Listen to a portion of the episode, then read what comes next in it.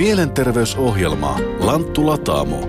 Yle puheessa maanantaisin kello 11. Lanttumaakarina Heidi Laaksonen. Yle puhe. Tervetuloa siis taas Lanttulataamon pariin. Tällä kertaa mietimme yhdessä sitä, miten yrittäjät voivat ja miten he voisivat kärsiä vähemmän stressistä ja voida henkisesti paremmin. Vieraana ovat projektipäällikkö Tiina Lumijärvi yrittäjien hyvinvointikillasta sekä yrittäjämentori Esa Mäkelä, joka pyörittänyt, on pyörittänyt omaa liikkeenjohdon konsultointiyritystään yli 20 vuotta. Kyllä. Tervetuloa. Kiitos. Kiitos. Aloitetaan Esasta, jolla sitä omaa yrittäjäkokemustakin on, että mitkä asiat silloin yrittäjävuosina niin koit kaikkein haastavimmiksi? Joo, toisaalta tämä on haastava kysymys. Kyllä se oma riittävyys tietysti siihen tehtävään, minkä on itselle valinnut. Eli pitää olla jonkunlainen liiketoimintasuunnitelma, jota lähtee sitten toteuttamaan. Minulla oli se etu yrittäjäksi yhtiössäni, että mä olin jo vetänyt itsenäisesti yhtiötä ja mulla oli tämä kirjanpidon taloudellinen hallinta mielestäni jollain tavalla hanskassa. Ja, ja tuota, se on hyvin tärkeä asia, että ei ole, ei ole ihan yksinkertaista laskea, että mitä mun pitää tunnilta saada, paljonko on niitä laskutettavia tunteja ja näin poispäin – et siinä, siinä on kyllä hyvä käyttää myöskin asiantuntemusta, kun, kun tätä yritystä pistää alkuun. Ja siinä esimerkiksi uusyrityskeskukset antaa mainiosti tukea ohjausta. Mutta entä sitten esimerkiksi tämmöiset asiat kuin yksinäisyys, joista ilmeisesti moni yrittäjä kärsii, niin koitko, että olit niiden asioiden kanssa taloudellista ja muiden kanssa niin yksin vai löysitkö kavereita, kenen kanssa puhua tai oliko niitä työntekijöitä, kenen kanssa pystyi vaihtamaan ajatuksia? Ehkä mä olen vähän liiankin avosuinen, että tulee niitä tuttavia ja, ja näin poispäin. Ja mä en ole sitä kokenut, mutta omassa työssäni olen aivan järkyttävästi kokenut tämän. Ja tässä kun vajaan pari vuoden ajan vedin tämmöistä vakautushanketta, niin siinä useamman henkilön kohdalla näin selvät merkit jopa tämmöistä suunnitelmasta oman elämän lopettamiseksi sen takia, että – voimat on loppu eikä mistään näytä tuleva valo. No Tiina Lumijärvi, tosiaan pyörität tätä yrittäjien hyvinvointiakatemiaa, niin millaisia tarinoita sinä olet siellä kohdannut? No mä palaisin vielä tuohon yrittäjän yksinäisyyteen. Se on hyvin mielenkiintoinen teema ja muun muassa siihen, siihen on törmännyt. Eli se, että, että kun me on lähdetty avaamaan sitä yrittäjien kanssa, että mitä se käytännössä on se yksinäisyys, mitä yrittäjät kokee, niin niin se, se monesti liittyy ehkä siihen niin kuin vastuuseen ja se, että, että on yksin vastuussa isoista asioista, tekee päätökset itse, ää, ka, kaikenlainen byrokratia, juridiikka, sun täytyy olla niin tietoinen tämmöisistä asioista ja tosissaan se, siihen liittyy se yksinäisyys. Ei niinkään ehkä, ehkä se, että verkostoja on ja niitä osataan luoda, mutta se tosiaan tämmöinen niin kuin ollaan vastuussa yksin isoista asioista. Tietääkö teidän mielestänne yrittäjiksi ryhtyvät niistä kaikista asioista, siis siitä, miten rankkaa se yrittäjyys voi olla? Minun kokemuksen mukaan niin useimmiten yritys perustetaan siihen, että tämä henkilö kokee osaavansa jonkun asian. Sanotaan nyt vaikka, että hallitsee jonkun metallityön tai jonkun tuotantovaiheen, niin ajattelee, että siinä on se yrityksen perusta. Mutta se on vain osa yrittäjyyttä. Ja niin kuin äsken mainitsin, esimerkiksi koko taloudellinen hallinta, suhteet verottajan, kaikki tämmöiset asiat, niin ne tulee siihen päälle. Ja siinä mielessä pitäisi varmistaa, että kaikki nämä osaamisen alueet on kohdallaan – ei keneltäkään sanota, että yrittäjän pitäisi olla tuhattaituri, ei näin, vaan se, että yrittäjän pitää osata löytää ne asiantuntijat siihen rinnalleen ja verkottua myöskin sillä tavalla, että, että jokaiseen tehtävään löytyy sitten se apu. Ja sitten mä oon törmännyt myös siihen, että kun on keskustellut yrittäjien kanssa, että tavallaan äh, siinä kun lähdetään miettimään yrityksen perustamista, niin, niin missään vaiheessa ei kukaan äh, ulkopuolinen instanssi tule tuu kysymään sitä, että, että onko miettinyt, että miten itsestä pitää huolta. Että tavallaan se kuitenkin se, se työkalu olet sä itse ja, ja tota, satsaus itseen on investointi myös, myös siihen, siihen yrittämiseen. Että tota, se on niin kuin myös iso asia ja mielenkiintoinen asia. Niin, ja kun me nyt puhutaan yrittäjien asioista, niin me ei puhuta aivan pienen joukon asioista. Siis Suomessa on tällä hetkellä noin 260 000 yrittäjää. Heistä valtava joukko, eli yli puolet, noin 160 000 on yksin yrittäjiä. Tämä on siis melko valtava määrä. Mistä nämä yksinyrittäjät saavat apua, jos heille tulee ongelmia? Meillä on onneksi tämmöinen organisaatio kuin Suomen yrittäjät. Ja se tekee kyllä arvokasta työtä myöskin yrittäjien puolesta. Tietysti monella ongelmana on jopa se Suomen yrittäjien jäsenmaksu, joka ei toisaalta kuitenkaan ole mikään kovin päätä huimaava siihen nähden, mitä sieltä saa apua. Mutta myöskin siihen organisaation kuuluminen, niin sieltä saa sen mukaan, mitä sinne itse antaa. Itse olen ollut yrittäjäjärjestössä aktiivisesti mukana ja vaikka se on vienyt paljon aikaa, niin mä koen, että mä olen sieltä saanut myöskin valtavan paljon. Sitten on tietysti olemassa monennäköisiä ää, muita, muita järjestöjä ja näin poispäin. Ja kyllä yrittäjällä pitäisi olla aikaa myöskin sosiaaliseen toimintaan ja sitä kautta saada myöskin harrastusten kautta tukea. Ilmeisesti nämä suojaavat harrastukset, siis tehdään vapaa-aikana jotain vähän muuta kuin vaan mietitään niitä työasioita. Vaikka kuvittelisikin yrittäjä olevansa joka alan asiantuntija ja ties mikä supermies, niin Tiina Lumijärvi ovat tosi tärkeitä. Ne on tosi tärkeitä, mutta tietysti täytyy todeta, että suurin osa yrittäjistä voi ihan hyvin, mutta sitten on, on joukko yrittäjiä, joilla tämmöisiä riskitekijöitä jo elämässään on, mutta ne ei välttämättä tunnista, tunnista niitä itsessään. Ja tota, muun muassa tämän kiltatoiminnan keinoin koulutuksessa tai vertaistukiryhmässä, niin kun asioita jakaa, niin lähtee sitä kautta niin kuin oppii itsestään ja, ja tunnistaa myös niitä riskitekijöitä. Ja, ja tota, sitten myös ehkä havahtuu siihen, että et tota, et yr, et siinä yrittämisen rinnalla olisi tosissaan hyvä olla jotain muuta, muuta elämää ja, ja, ja harrastuksiakin, mitkä tukisivat sitä, sitä yrittämistäkin sitten. Mitkä ne riskitekijät on? No tietysti äh, riskitekijöitä, mitä, mistä yrittäjät puhuu, niin, tai on puhunut meidän, meidän kursseilla, niin on muun muassa, ei ehkä mikään yllätys, mutta tämä, että, että työpäivät on pitkiä, että työtä tehdään todella paljon ja, ja ei pidetä välttämättä lomia, varsinkin yksin yrittäjät on aika kuormitettuja. Eli, eli se, että ei ole niin sanottua vapaa-aikaa, vaan, vaan se elämä täyttyy työstä.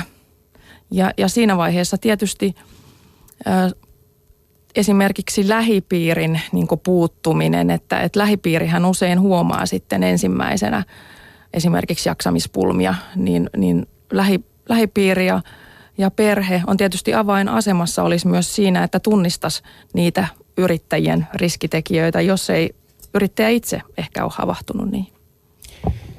Osallistuu tähän keskusteluun Southboxissamme muutamakin entinen yrittäjä tällä hetkellä. Ja täällä tulee kommentti muun muassa, että totesin yrittäjänä ollessani, että työpäiväni on 25 tuntia ja työviikkoni on kahdeksan päiväinen.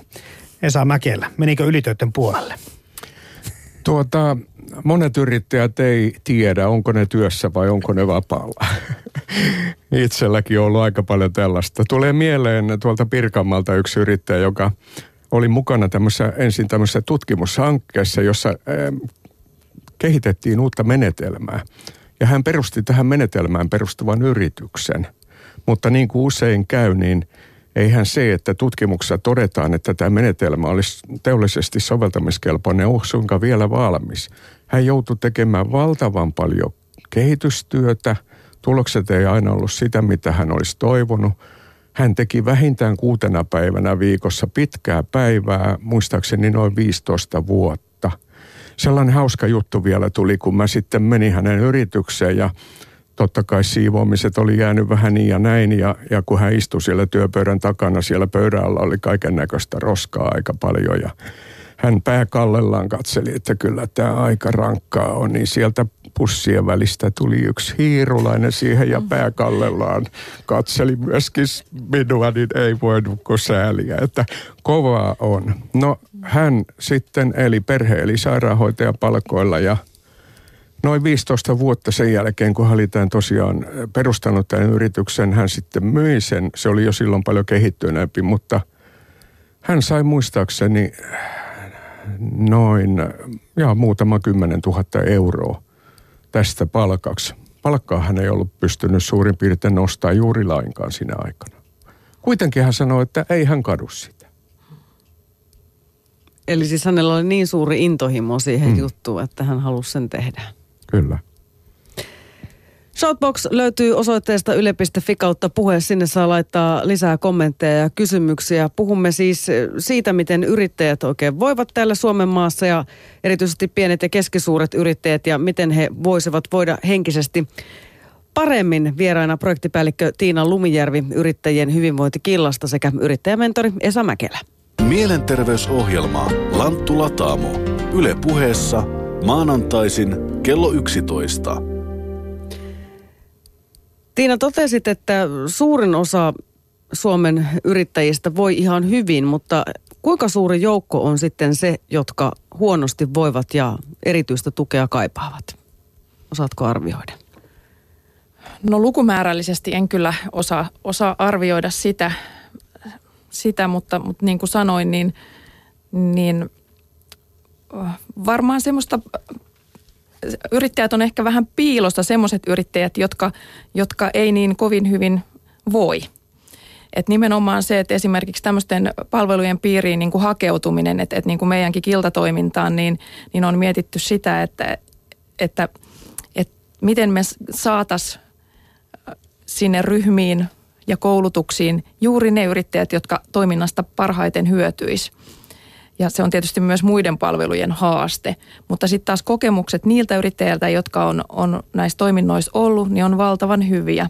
Eli, eli sitä jo kahden päivän koulutus, se vertaistuki siinä, asioiden jakaminen muun muassa, niin on voimaannuttanut. Ja oikeastaan semmoinen pysähtyminen on yksi suuri, suuri asia, minkälaisia kommentteja on tullut, että, että kun, kun se yrittäminen ja, ja yleensäkin meidän yhteiskunnassa tämä työelämä on aika hektistä, niin se, että, että meillä pitäisi olla semmoisia pysähtymisen paikkoja jo joka päivä niin kun uhrata se aikaa sille pysähtymiselle.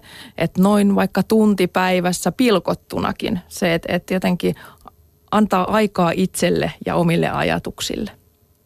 Niin, että se yksin yrittäjäkin voisi yrittää pitää ne kahvitauot ja kunnon ruokatauo, eikä Niinpä. jatkuvasti tee sitä työtä siinä Kyllä. samalla. Miten sitten Esa Mäkelä, kun tosiaan tämmöisenä yrittäjämentorina toimit, niin minkälaista palautetta saat näiltä mentoroitaviltasi? Minkälaisia oivalluksia he kokevat, kun he puhuvat kaltaisesi konkarin kanssa? Ei, niin, tosiaan mä noin kahden vuoden ajan vedin tätä ihan päätoimisesti, enkä silloinkaan laskenut työtunteja. Se palaute silloin, kun tuntuu, että on, on niin kuin käyty asioita syvällisesti läpi ja näin poispäin, niin sen kyllä kokee, että kuinka yrittäjällä niin kuin kuorma kevenee. Vaikka minä voisi sanoa kokeneena mentorina, niin olen jotenkin ehkä kokenut, että en pystynyt antaa mitään oleellista. Niin monessa tapauksessa yrittäjä sanoi, että no saatiin sentään käydä yhdessä näitä asioita läpi. Mm. Mä tein tilastoa siitä, mulla oli 140 yritystä, jotka oli hakeutunut aktiivisesti tähän ohjelmaan. Ja tämmöisen subjektiivisen arvion mukaan noin kaksi kolmasosaa näistä yrittäjistä oli henkisesti niin ylirasittuneita, että he ei enää pystyneet tehokkaasti johtamaan omaa yritystään.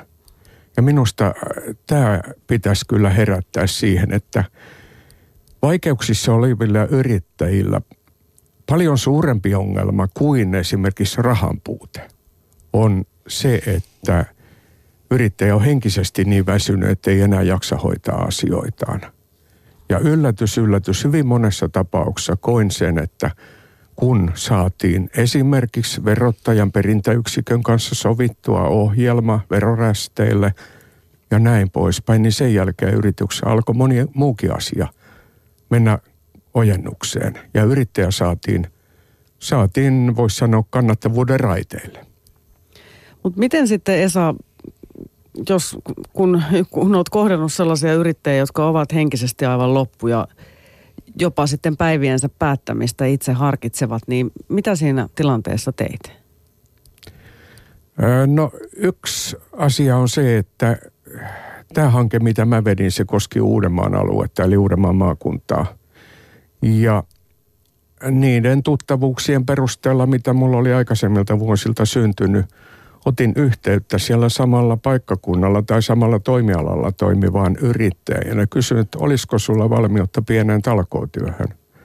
Mä onnistuin keräämään tämmöisen noin 30 kokeneen yrittäjän verkoston. Ja parhaimmillaan nämä mentorit teki varmasti työtä enempi kuin minä, joka tein päätoimisesti. Mä sain näistä erittäin paljon apua ja on ilahduttavaa nähdä, että kyllä meissä yrittäjissä löytyy talkoohenkeä myöskin paljon. Niin yhdessä puolesta yhteen hiite, hiileen, niin toiselta, toiselta saatiin näitä vaikeuksia sitten vähän harteilta pois. Mainitsit tuossa ennen kuin mikrofonit aukesivat, että yrittäjä kohtaa myös vähän tämmöisiä kohtuuttomia asioita. Talousvaikeuksissa yrittäjän on turha mennä yrittämään pääsyä velkaneuvontaan. Joo, tämä on tullut monessa tapauksessa vastaan, että kun yrittäjä on tosiaan vaikeuksissa eikä epätoivossa tilanteessa kääntynyt kunnallisen velkaneuvonnan puoleen, niin siellä katsotaan ja todetaan, että sinähän olet, sulla on yrittäjästatus, että me ei valitettavasti yrittäjiä voida auttaa. Ja pyydetään kääntymään esimerkiksi asiantuntevan konsultin puoleen näin poispäin, mutta kun yrittäjällä ei siihen ole varaa, niin silloin keinot on vähissä. Niinpä. Täältä Southboxista kommentti tähän näihin raha-asioihin. Ensinnäkin näitä eläkevakuutusmaksuja täällä kirjoitetaan kyllä monessa eri kommenteissa. Ja sitten vielä tämä, että entäs kun luottotiedot menevät yhtäkkiä. Mutta osaaminen on kuitenkin tallessa, mutta ei saa enää esimerkiksi tilasopimuksia tehtyä sen jälkeen, kun luottotiedot ovat menneet. Siinä on kyllä paha yrittää. Joo, kyllä siinä yrittäjän asema menee monta pykälää alaspäin silloin, kun luottotiedot menee. Yhtäältä tuntuu myöskin, myöskin se, että rahoittajat, eli pankit ja näin poispäin, täytyy myöntää, että he tekevät tietysti omaa bisnestä. Ja silloin, kun yrittäjä joutuu vaikeuksiin, niin häntä kyllä rangaistaan valitettavasti monessa suhteessa sen sijaan, että annettaisiin myöskin rahoittajan taholta asiantuntevaa tukea – Toinen on tietysti verottaja, mitä usein kirotaan.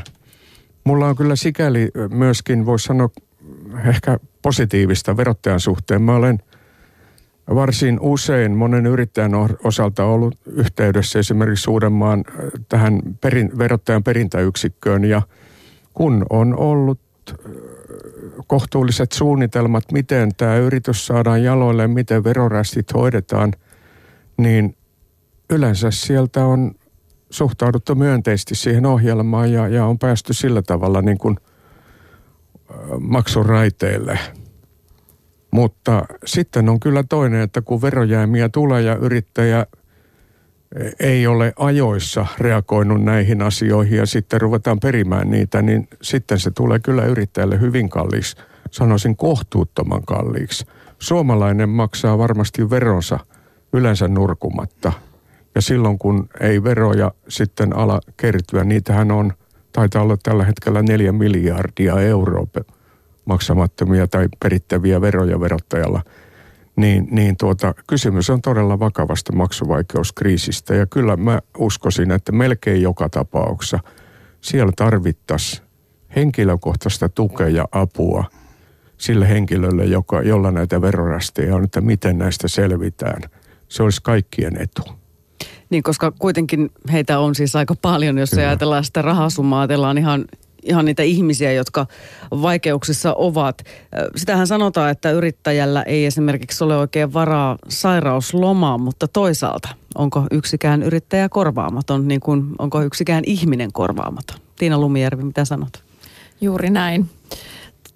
Tuli tuosta Esan, Esan kommentista vielä mieleen, mieleen, että tietenkin ihminen on sen verran veikeä, veikeä kokonaisuus, että, että tota, kun on talousvaikeuksia, niin kyllähän raskaat talousvaikeudet rupeaa käymään myös mielen päälle. Eli, eli ne on, on ollut yhteydessä sitten tämmöiseen henkiseen kuormittamuuteen. Ja sen, sen tähden myös näissä auttamispalveluissa pitäisi olla tietoa ja taitoa kohdella ihmistä kokonaisuutena ja, ja osata ohjata myös sitten esimerkiksi kriisipalvelujen piiriin, koska kriisistähän näissä taloudellisissa vaikeuksissa on myös kysymys. Niin, Suomen mielenterveysseuran kriisipuhelimeen tulee talousvaikeuksissa kamppailevilta ihmisiltä aika paljon soittoja. Niissä korostuvat häpeä ja viha. Miksi se taloudellinen epäonnistuminen on niin valtavan suuri häpeän aihe, ainakin meillä täällä Suomessa? Osaatteko selittää? Kyllä kai se on jotenkin tähän suomalaiseen luonteeseen, mm. että, että, että tota, me kyllä pärjäämme. Ja usein olen kuullut sanottavan sitä, että esimerkiksi USAssa niin eh, yrittäjä, joka on tehnyt yhden konkurssin, niin sitä voidaan katsoa hyvänä meriittinä. Mutta jostain syystä meillä se on yleensä osoitus siitä, että henkilö jollain tavalla ei ole niin kuin täysipainoinen, kun, kun on näin huonosti käynyt. Vaikka voisi sanoa, että useimmissa tapauksissa tämän yrityksen konkurssin tai, tai joka tapauksessa vararikon taustalla on jotain, jotain sellaista muuta tekijää, joka ei välttämättä ole millään tavalla edes yrittäjästä riippuvaista. Niin, eurokriisille tai jollekin talous, mm. maailmanlaajuiselle talouskriiseille ei yksi pieni yrittäjä varmaan kauheasti mitään voi. Aivan, ja sitten saattaa olla tämmöinen joukko yrittäjä, joilla on, on tietyllä tavalla on, on peritty ehkä niin kuin nämä yritykset, jotka peri, peritään sukupolvelta toiselle. Että et sitten se häpeä saattaa liittyä siihen, että et ehkä vanhempien ja isovanhempienkin työ, työn merkitys jotenkin romahtaa omissa silmissä sitten, että, ja, ja ne kokemukset, että, että, että miksen, miksen mä pystynyt pitää tätä firmaa ehkä koossa, kun mun vanhempani on niin tehneet. Ja, ja siinä on ehkä monta näkökulmaa. Otanko tähän, tähän nimittäin tähän vanhempien mm. kommentti hyvin liittyy. Täällä entinen yrittäjä 30 vuotta, nykyinen oloneuvos kirjoittaa, että yrittäjästä hän ei pidä kukaan muu huolta kuin oma perhe, koska itse jäin täysin tyhjän päälle silloin, kun vanhempani kuolivat. Eli kukaan ei sen jälkeen ole sparrannut. Tällä hetkellä TM-tuella ja sillä pärjää sutkot hyvin, mutta mietin useampaan kertaan, kannettaako yrittää Suomessa yhtään mitään. Mutta tämä perheyrittäjyys tai pienen yhteisön niin kuin olemassaolo korostuu tässä. Ja sitten kun jäät yksin, niin olet todella yksin. Juuri näin, joo. Et, et siinä vaiheessa niitä, sitä lähiverkostoa tietysti tarvitsisi ja, ja, tota, ja niitä läheisiä, läheisiä ja ehkä ei niin läheisiäkään tarvi olla, että et, et jotenkin, että ehkä se on jotenkin meidän suomalaisten mentaliteettiin se, se puuttumisen kynnyskin on aika korkea.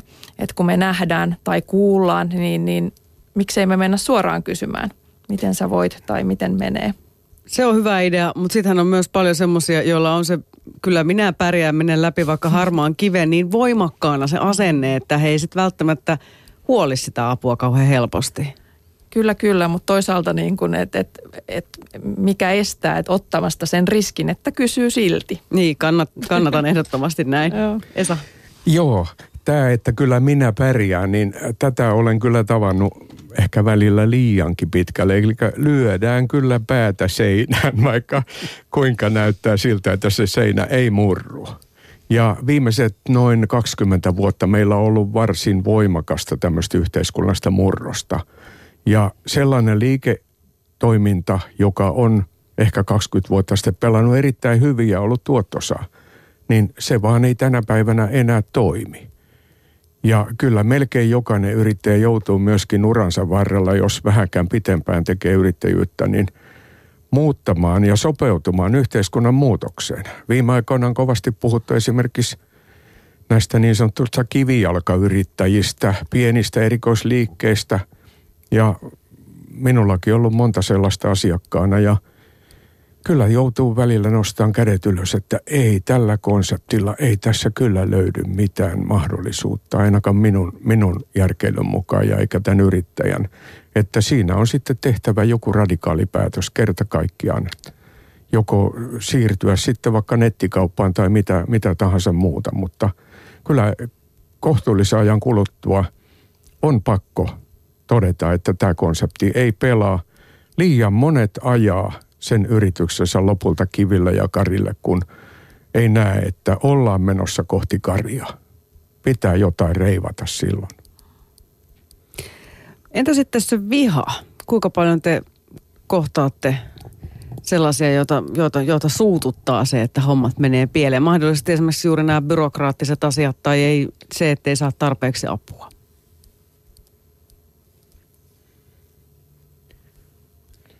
Joo, ei, te, teille, niin, teille ei taida tulla sellaista sitten vastaan. No ei kovin näkyvästi. En mä nyt osaisi kyllä yrittäjiä ainakaan leimata vihamieliseksi siinä mielessä, että tuntuu, että useimmiten ehkä alistutaan liiankin, liiankin herkästi olosuhteisiin ja, ja ehkä siellä sitten tulee katkeruus.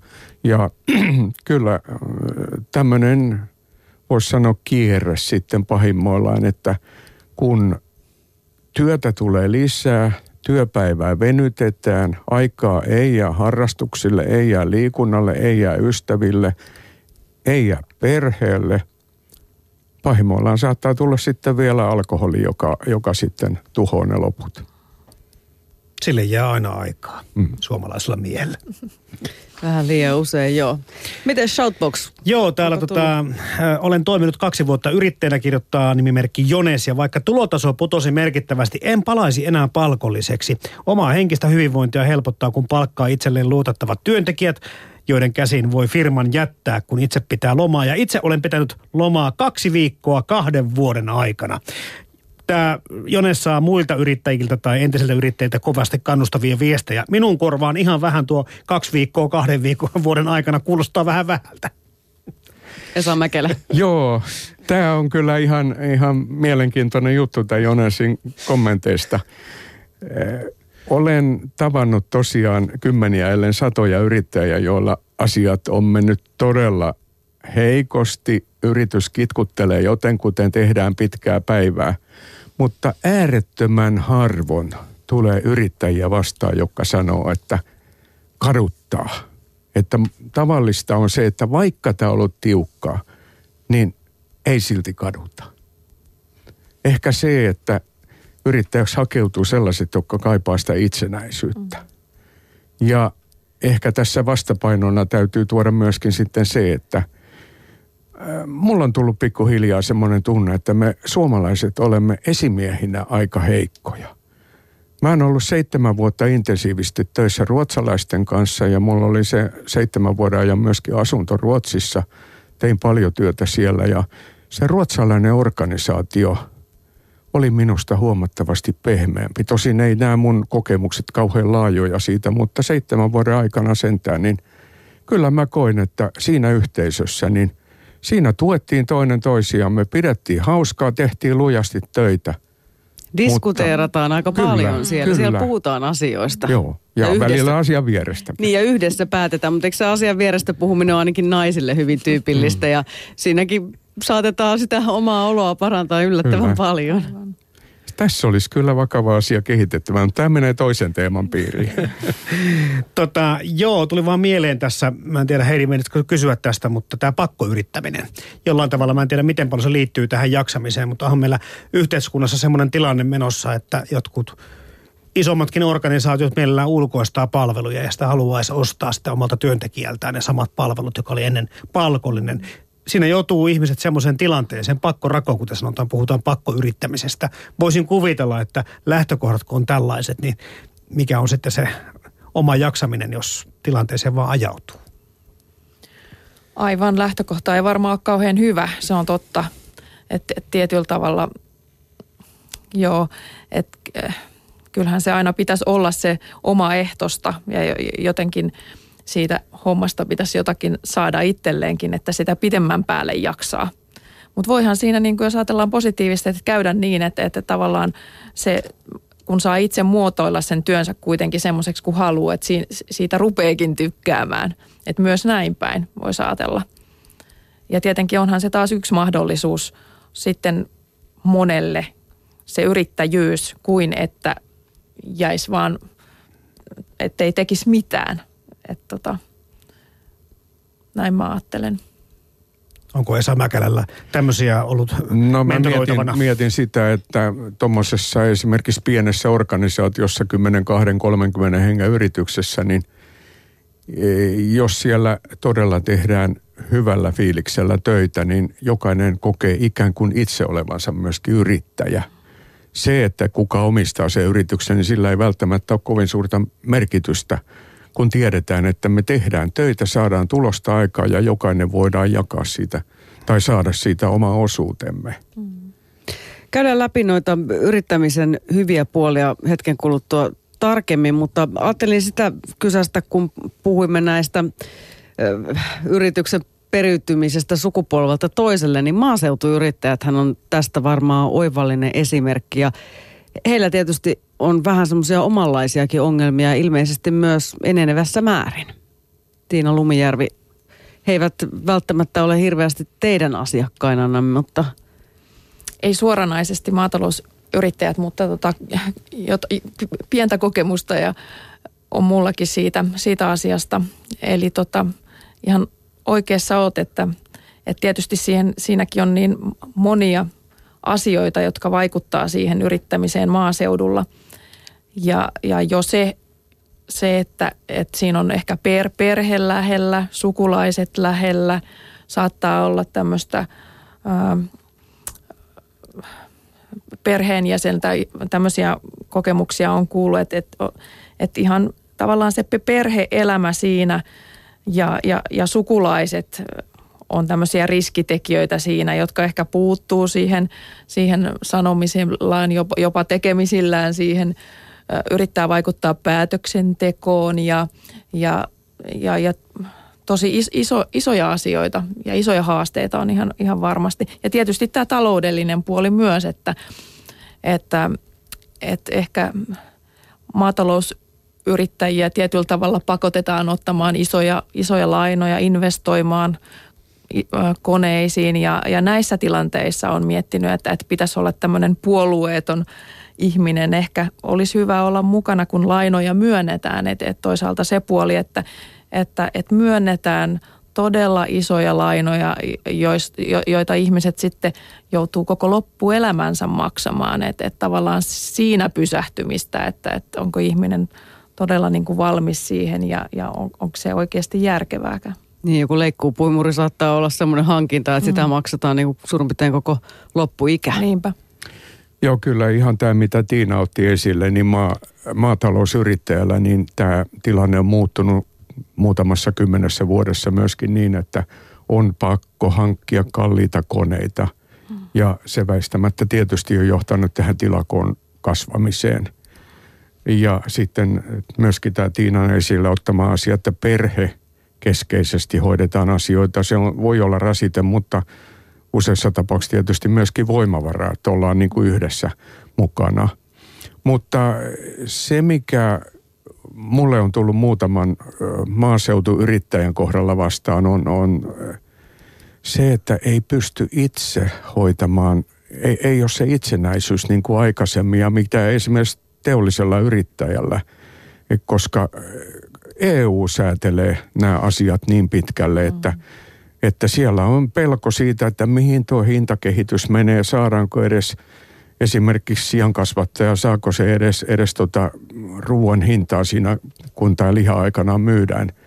Ei pysty itse itsenäisesti hoitamaan sitä taloutta, vaan niin toisista riippuvainen, niin tämä tuo stressiä. Ja masennus on tosiaan toiseksi suurin maatalousyrittäjien työkyvyttömyyseläkkeen syy tällä hetkellä, että tämä ruumillinen väsymys on vaihtunut henkiseen viime vuoden loppupuolella. Hesari tästä kirjoitti ja tässä oli eräs maanviljelijä haastateltavana ja hänellä oli niin tiukka aikataulu, että kun sitten isä sairastui ja sitten piti vielä huolehtia isästä, niin sitten se rakennelma romuttui ja hän yksinkertaisesti sitten vaan uupui sen taakan alle. Mutta näinhän varmaan voi käydä sitten muunlaisillekin yrittäjille, että se on niin tiukkaan vedetty ja sitten kun tulee jokin poikkeama, niin korttitalo romahtaa. Kyllä ja sitten vielä se, että varsinkin jos on karjatila ja näin, niin se sitoutuneisuus siihen ei siitä lähdetä noin vaan viikoksi kahdeksi lomalle mm. tai muualle. Tähän otan kommentin en ole varma liittyykö tämä Southbox-kommentti ihan nyt tähän maatalousyrittämiseen, mutta no liittyy tietenkin, koska täällä, että kuinkahan moni yrittäjä pitää puolisoaan palkattomana työntekijänä. No tiedetään näitä esimerkkejä paljon, mutta maatalousyrittämisessä on se, että se on monta kertaa koko perhe. Mm. Eikö näin olekin? Kyllä, kyllä. Mm. Lapsia juuri, myöten. Juuri näin, joo. Kyllä, myöskin teollisessa yrittäjyydessä, niin silloin kun tulee tiukka paikka, niin – ei se yrittäjän pitkä päivä riitä, vaan sinne tulee sitten vaimo ja lapset ja saattaa olla alaikä, alaikä, alaikäisetkin lapset mm. siellä tekemässä iltakaudet töitä, jotta saataisiin yritys pyörimään. Palkathan on maksettava määräpäivänä, siitä pidetään tiukasti kiinni, mutta yrittäjä voi itse olla ilman palkkaa. Tulee tässä mieleen Uudeltamaalta 90-luvulta yksi tämmöinen yrittäjä, noin 40 henkeä työllistävä yritys – ja kyllä siellä lapset sai koulumatkalla kuulla vähän, äh, voisi sanoa pilkallista siitä, että mitä sitten porvarit näin poispäin. Mutta oli niin tiukkaa, että vaikka perheenjäsenet osallistu työntekoon kovasti, niin, niin tuota, ei tahtonut jääkaapista ruokaa löytyä lapsille. Niin, siis yhä useampi yrittäjähän elää nykyään köyhyysrajan alapuolella. Siis toimeentulo saattaa olla hyvin, hyvin tiukassa. Silloin varmasti myös jos on pieniä lapsia vielä ja pitäisi niitä hankintoja tehdä, niin se saattaa vähän niin kuin pinna ehkä kiristyä. Kyllä, syystäkin pinna, pinna saattaa tosiaan kiristyä ja, ja, ja sitten toisaalta sosiaalitoimiston luukulle on aika turha mennä tai näitä kokemuksia kuulee. Eli, eli yrittäjät ei sieltä välttämättä toimeentulotukea ihan helpolla saa. Niin, että he on joku semmoinen toisenlainen ihmisrotu, jota niin. ei koske niin kuin nämä muiden säännöt. Aivan, ja, si- ja sitten tämä liittyy siihen, että jotenkin tämmöinen kummallinen ajatus meillä ehkä muulla kansalla usein on yrittäjistä, että yrittäjät on tämmöistä hyvin, hyvin toimeen tulevaa ri, rikasta sakkia. Ja, ja tämäkin on semmoinen teema, mitä, mitä meidän ryhmissä on nousee, että, että tavallaan kun se, se ei todellakaan pidä paikkansa, että, että tota, niin kuin tässä tuli, että, että aika pienelläkin useat yrittäjät kituuttelee. Mutta vastaavasti sitten taas se toinen vaihtoehto, että menis, menis niin sanotusti oikeisiin töihin, niin, niin, niin sitä ei ehkä yrittäjät sitten taas halua. Että, että kuitenkin se on niin paljon, se vapaus on muun muassa yksi tämmöinen tekijä, mitä arvostetaan sitten. Ja tietysti se työn sisältö sinänsä. Mm. Lanttula Tammo on menossa reilu 15 minuuttia vielä meillä keskusteluaikaa. Vierainamme ovat projektit päällikkö Tiina Lumijärvi yrittäjien hyvinvointikillasta ja yrittäjämentori Esa Mäkelä. Hän on tukenut jo useita vuosia toisia yrittäjäkollegoita. Mielenterveysohjelma Lanttula Taamo. Yle puheessa maanantaisin kello 11. Nyt on muutamia hyviä asioita tullut tästä yrittämisestä, eli on se vapaus ja sitten jos siihen yrittämisen aiheeseen niin sanotusti on intohimo, niin silloinhan varmaan mitä parhainta tehdä työtä. Esa Mäkelä, kerrotko omista niistä hyvistä asioista, joita koet, kun yrittäjänä toimit? Mikä, mikä veti sinne? No kyllä se ensisijaisesti se vapaus ja... Äh, siihen liittyy sekin, että ei tarvitse katsoa kelloa. Voisi sanoa muuta kuin se, että kun on asiakkaiden kanssa tapaamiset sovittu näin poispäin, mutta voi tehdä ne omat toimistotyöt silloin, kun parha, parhaaksi näkee. Usein se paras aika esimerkiksi jonkun tämmöisen kirjallisen esityksen tekemiseen on ollut illalla yhdeksän jälkeen, kun on rauha maassa ja näin poispäin.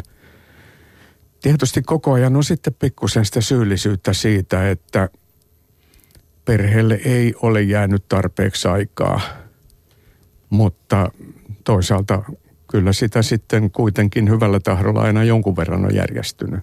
Mä vielä palaisin tähän tähän tota yrittäjä kontra palkansaaja eh, tapaukseen. Mulla tuli ihan tässä pari viikkoa sitten tällainen esimerkki. Yksi yrittäjä kertoi siitä, että kun tässä taannoin Helsingissä oli aika paljon näitä mm, kerjäläisiä. Hänpä päätti palkata näitä kerjäläisiä töihin. Hänellä oli tämmöistä vesakkoa, jota hän palkkasi nämä, nämä tota, henkilöt, romanialaiset, raivaamaan. Ja tuota, eipä aikaakaan, kun hän kärähti siitä, hän oli maksanut niille kahdeksan euroa tunti, mutta ilmeni, että sillä toimialalla, missä hän toimi, niin minimipalkka oli 9,5 euroa. No, tämä varmasti toimittaja naurattaa, niin, mutta no tämä on joo. järkyttävä tilanne. Yrittäjä itse on todella surkeassa jamassa hänen yrityksensä. Ja hän teki minusta sosiaalisen palvelun, mm. että otti kahdeksalla eurolla nämä, mikä näille kerjäläisille oli ruhtinaallinen Juuri palkka. Näin. Tosiaan terveisiä näille henkilöille. He teki siellä hyvää työtä ja heidän työpanoksesta oltiin kyllä tyytyväisiä, mutta minusta järki pitäisi ottaa käteen. Aivan, eli jonkinnäköistä lainsäädännöllistä muutostakin voisi niin tehdä, että saataisiin ihmisille enemmän töitä. Niin, mutta äh, yrittämisestä, niin että aina välillä katsonut kelloa ja koet huonoa omaa tuntoa, että et ehtinyt perheen kanssa aikaa viettää, mutta lapsistasi kuitenkin kaksi on pyörittänyt omia yrityksiä jo pitemmän aikaa. Toin, toin hyvinkin nuorena, 18-vuotiaana. Joo, kaikki kolme kaikki on tällä kolme hetkellä, on tällä hetkellä Niin, eli olet ilmeisesti kuitenkin antanut yrittäjyydestä ihan positiivisen kuvan. Joo, se on, ehkä olen jäävi puhumaan siitä, että olenko antanut yrittäjyyskuvaa lapsille tosiaan. Niin ja puoliso, edesmennyt puoliso oli myöskin yrittäjä. Itse asiassa hän perusti yrityksensä jo aikaisemmin kuin minä. Okay. Ehkä se yrittäjyys on ollut meidän perheessä jollain tavalla kuitenkin semmoinen, mitä mä sanoisin, ei niin paljon keskusteltu, vaan, vaan semmoinen äh, olemassa oleva olotila. Ja äh, kyllä äh, lasten yritykset on menestynyt ihan, ihan mukavasti, että etten sanoisi peräti hyvin. No niin, hienoa. Tiina Lumijärvi, minkälaisia positiivisia tarinoita kuulet sitten omassa työstäsi, työssäsi yrittäjiltä? Miksi he ovat yrittäjiä, miksi he ovat siihen asiaan niin tyytyväisiä, työhön tyytyväisiä? No kyllä toi nousee, mitä Esakin sanoi, se, että, että tietyllä tavalla tämä vapaus, sä voit itse suunnitella työaikasi ja pitkälti myös sen työn sisällönkin. Ja tota, ja, ja voimavaroja ja semmoisia niin suojaavia tekijöitä siinä, siinä niin muita. Et, et tietenkin se tietyllä tavalla tämmöinen niin innovointi, sä voit, voit itse niin luoda ja kehittää sitä omaa työtäsi. Ne on semmoisia asioita, mitä monesti nousee myös keskusteluissa. Mulle tulee mieleen tuossa Esa Mäkelä, kun jo alussa kerroit siitä, että Ruotsissa tämä johtaminen voi olla erilaista. Voisiko olla osalla yrittäjistä taustalla sellainen, että ikään kuin on vähän ei ota niin mielellään myöskään sitä niin käskyjä vastaan, muilta neuvoja. Eli tuntee itsensä niin hyvin, tunnistaa omat voimavaransa ja kykynsä, koska eihän normaali palkansa ja se voi jättää osan niin kuin myöskin työnantajalle. Työnantaja tunnistaa ja laittaa ihmisen tekemään sitä työtä, mihin katsoo hänen soveltuvan parhaiten, mutta yrittäjän täytyy tuntea itsensä ja kykynsä aika hyvin. Kyllä ehkä meillä äh, itse olen käynyt pitkälti teknisen alan koulutusta tai saanut ja, ja tuota, ehkä siinäkin on painotettu aivan liikaa tämmöistä tavallaan koneellista toimintaa. Olihan meillä jonkunlaista työn johto-oppia muistaakseni tunti viikossa yhden kurssin ajan tai jotain tämmöistä, mutta kyllä tämä esimiestoiminta, johtaminen, kyllä se jäi siellä aivan pahasti varjoon. Että kyllä sellaista tarvitaan. Ja äh, mä ajattelisin kyllä niinkin, että me suomalaiset olemme joutunut ko- kokemaan kovia, ehkä liiankin kovia. Ja se on lyönyt leimansa meihin suomalaisiin, että meidän täytyy olla aika kovia. Ja se sitten näkyy myöskin siinä johtamisen kulttuurissa. Ei se, että on hyvä fiilis, niin ei se tarkoita, etteikö johtaja osaisi tehdä myöskin tiukkoja päätöksiä. Aivan. Mutta jos ja kun elämässä vaikeuksia tulee, niin niistä varmaan voi selvitä. Minkälaisia selviytymistarinoita, semmoisia teille tulee mieleen? Esa on ainakin tavannut tosiaan niitä, heitäkin, heitäkin sellaisia yrittäjiä, joilla on ollut paljon elämässään vaikeuksia.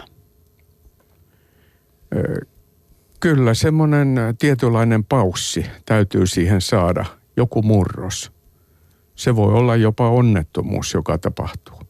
Ja sitten on pakko pysähtyä mm. miettimään sitä, että missä mennään.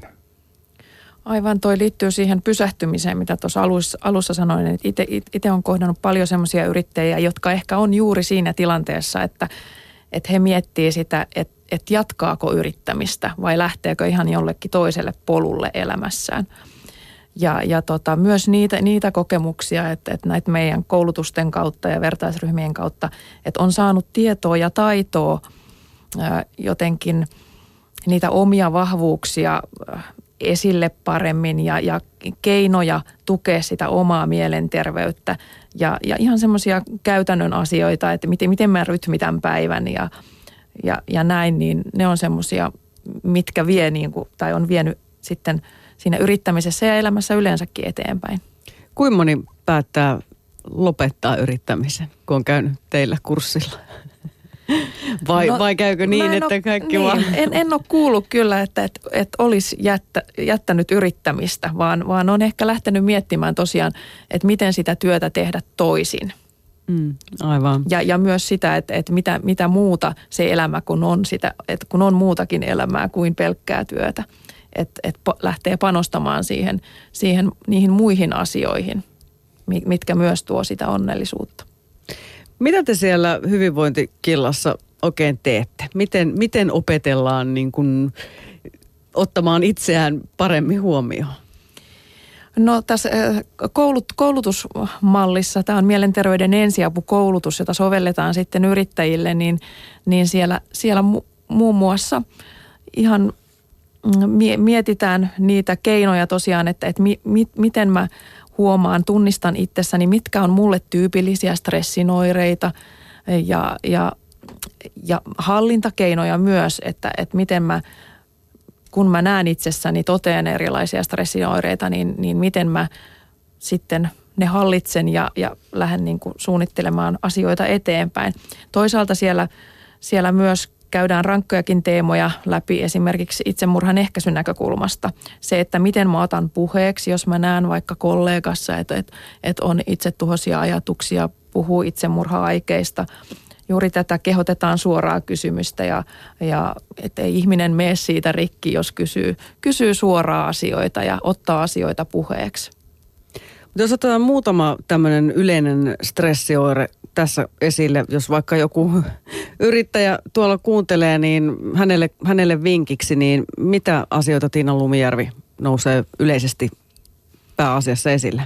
No aika usein stressi rupeaa näkyy unessa, mikä ei ehkä ole yllätys. Eli, eli se, että joko nukahtamisvaikeutena tai sitten, että heräilee öisin. Uni on katkonaista, joka tietysti vaikeuttaa sitä tai vaikuttaa siihen päivän vireystilaan. Ja, ja sitten toinen ehkä tyypillinen, mitä yrittäjät sanoo, että, että asiat pyörii niin kuin mielessä koko ajan, ne, ne työasiat ja ehkä myös sitten, jos, jos muu, muu perhe-elämän piirissä on niitä vaikeuksia. Että tuolla yhdessä koulutuksessa justiin tämmöisen kysymyksen, oli joku kaffepaussi ja yksi yrittäjä tuli esittämään, että saisiko hän kysyä minulta yhden kysymyksen. Mä no kysypä vaan, niin, niin hän oli sitten, tämä oli kahden päivän koulutus ja toisen päivänä oli tuumailu sitä, että kun hän istui siellä koulutuksessa, niin koko ajan työasiat pyöri mielessä. Että hän havahtui itse siihen, että, että hän ei välillä kuunnellut mitään, mitä me muut keskusteltiin siellä ja, ja mitä toverit siinä keskusteli, vaan, vaan hänelle ne työasiat koko ajan pyör, pyöri niin kuin mielessä. Että toisaalta se voi olla, että se oli selvä stressin oire, mutta toisaalta se voi olla, mä ajattelen, että myös, myös mm, oire siitä, että ei ole aikaa pysähtyä miettimään sitä työtä, ei kehittämään sitä työtä. Kun siinä oli kyse semmoisesta, että hän mietti sitä työn kehittämistä. Että tavallaan allakoida myös siihen työn kehittämiseen aikaa. Joo, mä olen nähnyt tuolla yritysten lattialla tämän sellaisena, että – tällaisella stressaantuneella henkilöllä, niin on niitä keskeräisiä töitä aika paljon ja hän niin kuin juoksee tehtävästä toiseen ja, ja vierittää ikään kuin lumipalloa eteenpäin, mutta ei malta hoitaa yhtä tehtävää kerralla valmiiksi. Mm.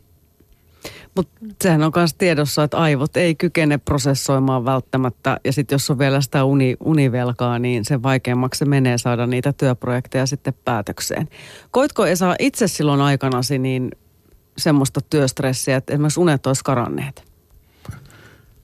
Mulla on ollut ihme kyllä niin aina kohtuullisen hyvät unelahjat, että jos mulla on unettomuutta ollut, niin se on ehkä ollut yksi tai kaksi yötä enintään ja silloinkin ei, ei koko yötä varmaan koskaan valvonut. Että en tiedä, Hyvät mikä hermot. siinä on, että, että ehkä mulla on sitten ollut kuitenkin niitä esimerkiksi sosiaalisia verkostoja. Mulla löytyy aina henkilöitä, joiden kanssa mä voin keskustella näin poispäin. Tuosta Tiinan esittelemästä kiltahankkeesta, niin totesin vielä niin kuin sellaisen asian, kun olen myöskin siellä ollut mukana ja seurannut sitä. Minusta aika oleellista oli se, että kun sinne ryhmään kokoonnuttiin ja oltiin ensin alkuun täysin tuntemattomia toisilleen, niin sen tuntemattoman henkilön kanssa, kun oli se tietty teema annettu, oli hyvin helppo ruveta purkamaan niitä syvimpiä tuntojaan, mitä ei kenellekään tutulle olisi rohjennut ehkä puhua. Ja tämä oli minusta hyvä avaus tälle hommalle, mm. joka sitten luo sen edellytyksen, että sen jälkeen niistä on helpompi sitten isommalla ryhmällä keskustella ja todeta, että ai jaa, että teillä muillakin on tämmöisiä tämmöisiä. Juuri tuo vertaistuen niin kuin merkitys, kyllä se on korostunut näissä, näissä ryhmissä, että tavallaan niitä aha-elämyksiä ja, ja ihmetyksiä, että ensimmäisen päivän jälkeen jo on kuulunut tämmöisiä, että, että mitä täällä tapahtuu. Että kertokaa mulle, että mitä täällä ryhmässä tapahtuu. Ja itse asiassa vastaus on siinä niissä ryhmäläisissä, että, että he tekee sen jutun. Eli juuri tämä, että kokemuksia jaetaan ja, ja kerrotaan omia selviytymistarinoita ja vinkkejä siitä, ehkä mitä mä voisin kokeilla. Niin joskus tämmöiset onnistumiset, niin ne on y- kauhean yksinkertaisista asioista kiinni. Joo, vielä ottaisin yhden aiheen tähän, niin äh, nyt on paljon keskusteltu esimerkiksi tästä eläkeikärajasta, sen nostamisesta näin poispäin. Mutta tota, eri tehtävät on hyvin erilaisia. Siinä mielessä on vaikea kuvitella, että meillä olisi sellaista eläke- eläkeikärajaa, joka olisi kaikille tai edes valtaosalle sopiva. Tuleepa tässä mieleen yksi espoolainen yrittäjä, jonka luona käytiin tuossa ihan vapaa-ajan asioissa siellä yrityksessä viime vuonna ja illalla seitsemän aikaan, kun sitten lähdettiin sieltä pois, yrittäjä oli siinä verstaalla ja minä odotin, että hän sitten pistää ovet lukkoon ja näin, niin hänpä sanoi tämä Veikko 84V, että ei kun mulla on vähän tuossa vielä poraamishommia. No niin. Että minusta ei ole mitään, mitään estettä sille, elleikö, ja onhan mullakin hyvän matkaa yli 70 vuotta ja tuntuu, että työkykyä vielä löytyy mukavasti. Mutta ymmärrän niitä, jotka 60-vuotiaana on jo siinä kunnossa, että, että tuota, ehkä se eläkeikä on sy- syytä suoda heille siinä rajalla. Ja tuohon, mitä tuossa oli joku kommentti äskettäin siitä, että, että tosiaan ne eläkemaksut pännii. Kyllä tässä tietysti miettii sitä, että entä jos minäkin elän kenties vaikka 90-vuotiaaksi, niin olenko mä maksanut, vaikka mä nyt olen kohtuullista palkkaa nostanut, niin olenko mä maksanut niin paljon eläkevakuutusmaksuja, että ne sitten riittää sinne saakka vai – Pitääkö niin. sitten 90 yrittää vielä tehdä töitä? Totta. Täällä tuli mitään kommentti siitäkin, että olen aina maksanut minimin ja nyt sen eläkkeellä kyllä huomaa. Siitä tuli mieleen, kun puhuttiin tästä stressistä, että onhan stressiä myös semmoista positiivista sorttia, että kun monet yrittäjätkin saattavat olla niin innoissaan siitä työstä, mutta mistä sen eron sitten huomaa? No kenties niistä kaikkoavista yöunista tai siitä, että työasiat pyörivät mielessä ihan koko ajan. No niistäkin joo, mutta toi on ihan totta hyvä, kun nostit esiin sen, että, että tietyllä tavalla se niin sanottu positiivinen stressihän, ää, se saa meissä aikaan se, että, että me saadaan mahdollisimman hyviä tuloksia tehdä ja, ja on niin kuin semmoinen positiivinen drive tehdä sitä työtä. Mutta ehkä, ehkä nykymaailmassa on se, se myös haaste, että, että puhutaan niin sanotusta pitkittyneestä stressistä, eli, eli ne oire, niitä oireita ei ehkä itse tunnista, saatika muut ei huomaa toisessa niitä stressin oireita ja, ja joskus ne oireet saattaa jopa puhutaan, että vuosissa saattaa me saadaan, saatetaan niin kuin omata näitä stressin oireita ja sitten se pysähdys tuleekin valtavalla rytinällä. Eli, eli si, siinä mielessä sitä itsensä jotenkin havainnointia ja, ja, ja, ja tunnistamista siinä mielessä, että, että heti kun jos on jotenkin mulle epänormaalia joku asia, niin pitäisi havahtua.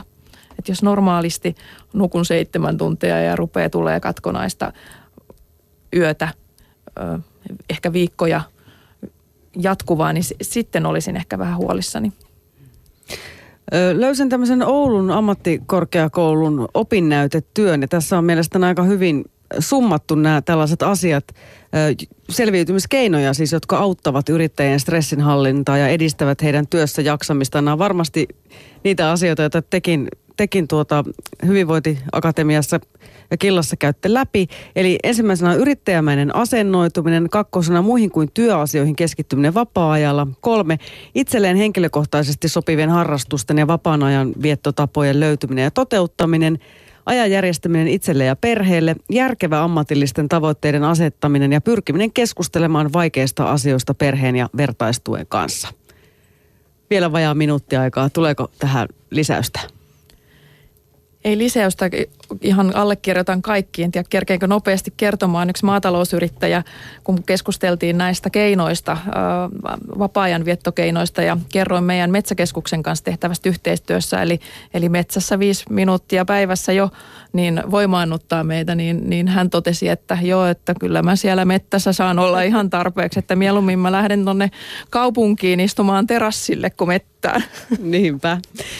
Kiitoksia Esa Mäkelä ja Tiina Lumijärvi. Huomenna Work Goes Happy-tapahtuma ja tekin varmaan paikalla siellä.